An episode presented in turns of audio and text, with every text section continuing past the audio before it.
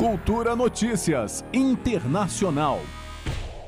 A crise na fronteira da Ucrânia foi o tema principal da reunião virtual entre os presidentes da Rússia, Vladimir Putin, e dos Estados Unidos, Joe Biden. Приветствую вас, господин президент. Hello.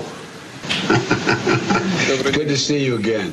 O porta-voz da presidência russa, Dmitry Peskov, disse ainda que os dois líderes trataram sobre a expansão da OTAN em direção às fronteiras russas e as iniciativas do presidente russo para a garantia da segurança na região. Peskov acrescentou que a Rússia cobra por resultados em relação à implementação das decisões firmadas em Genebra, se referindo à reunião bilateral realizada em 16 de junho.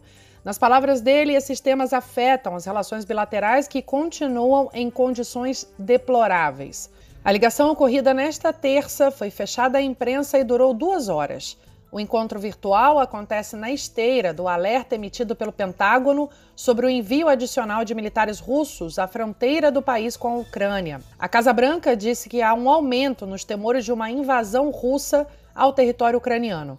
Relatórios da inteligência dos Estados Unidos apontam que Moscou já mantém 175 mil soldados ao longo da fronteira, com bases de abastecimento, incluindo unidades médicas e de combustível. Já os russos alegam que as forças da OTAN também vêm se expandindo cada vez mais para áreas controladas pela Rússia, e a inteligência do país já identificou, inclusive, o deslocamento de armamento nuclear para a região. O analista internacional Alexis Matucci falou sobre a escalada de tensão entre os dois países. Hay que contextualizar el hecho de que existen todavía ciudadanos considerados rusos en la región de Donbass y es donde se está produciendo justamente todas estas manifestaciones de gente que no quiere pertenecer al territorio ucraniano. Segundo ele, a presença de uma maioria de pessoas que se reconhecem como russas no território aumenta a pressão para que a região não volte ao domínio da Ucrânia. Além disso, o especialista reforça que o movimento de expansão da OTAN, encabeçada pelos Estados Unidos na região, aumentam as preocupações de um conflito maior.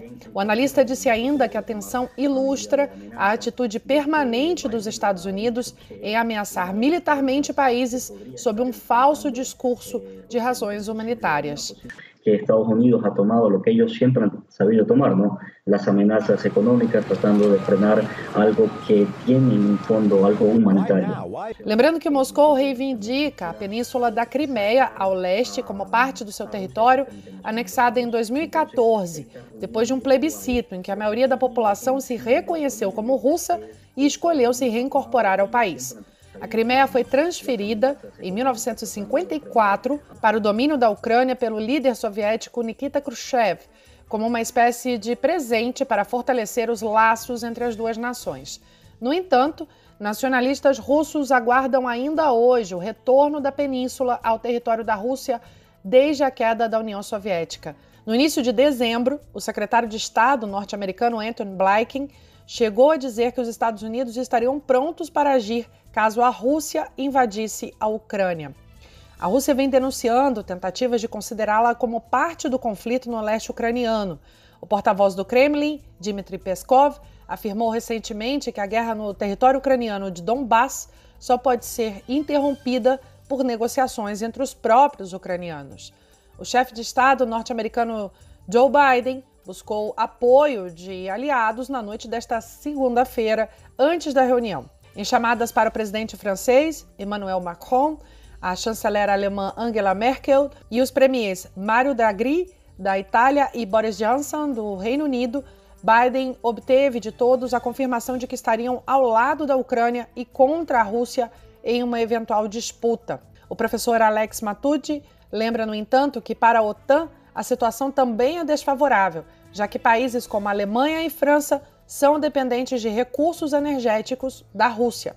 A presença da OTAN não é nada beneficiosa, inclusive para a mesma OTAN, porque não olvidemos que a OTAN tiene como principales aliados países como Alemania, países como Francia, que dependen directamente de los suministros energéticos de, del gigante de Rússia. ¿no? Matucci conclui que, para ele, a melhor saída para a região de Donbass seria a realização de outro plebiscito, como ocorrido antes na Crimeia, para saber o que querem os cidadãos da região. Eu creio que aqui deveria existir um plebiscito de uma vez por todas para os habitantes de Donetsk, aí na região de Donbass, para saber qual é o que em su momento sucedeu com Crimea, não? Para saber qual é realmente a postura de, de eles. Um estudo recente feito pela CFR, o Conselho de Relações Internacionais, na sigla em inglês, classificou a Ucrânia como a pedra angular da União Soviética, tendo sido a segunda nação mais populosa entre as 15 do Estado de regime socialista. Ao longo desses 30 anos de independência, a Ucrânia buscou alinhamento com a União Europeia e a OTAN, mas precisou lidar com profundas divisões internas entre a população. De um lado, a maioria dos falantes da língua ucraniana apoiam a integração com a Europa. De outro, a comunidade de língua russa, ao leste, busca o estreitamento de laços com a Rússia. Já o conflito propriamente dito começou em 2014, quando Moscou anexou a Crimeia. Separatistas armados da região de Donbass, no sudeste do país, mantêm o conflito até o momento, com registro de mais de 14 mil mortos desde então. Um dos efeitos colaterais deste conflito foi a explosão do voo MH17 da Malaysia Airlines em 17 de julho de 2014. A aeronave que saiu de Amsterdã e viajava para Kuala Lumpur passava pela Ucrânia quando foi atingida por um míssil. Pelo menos 298 pessoas morreram. Um ano depois, uma investigação do Conselho de Segurança da Holanda afirmou que o míssil era um Buk de fabricação russa e teria sido disparado de um campo controlado por separatistas apoiados por Moscou. As autoridades russas disseram que a investigação foi parcial e politizada. Na época da anexação, o então presidente ucraniano Viktor Yanukovych descartou os planos de formalizar relações econômicas com a União Europeia e sinalizou que iria aderir à União Econômica da Eurásia, um bloco ainda em formação. A decisão de Yanukovych causou protestos pelo país e, mais tarde, a renúncia do presidente. Tempos depois, vários dos grupos de manifestantes se declarariam alinhados à ideologia neonazista. Putin classificou o movimento como um golpe fascista, apoiado pelo Ocidente, e alegou que a maioria étnica russa da Crimeia estava em perigo e ordenou a entrada das tropas russas na península, o que ele classificou como uma operação de resgate. No campo econômico, a rivalidade instaurada entre Rússia e Ucrânia fez com que o país substituísse seu principal parceiro comercial pela China. Juliana Medeiros, para Cultura FM. Cultura Notícias Internacional.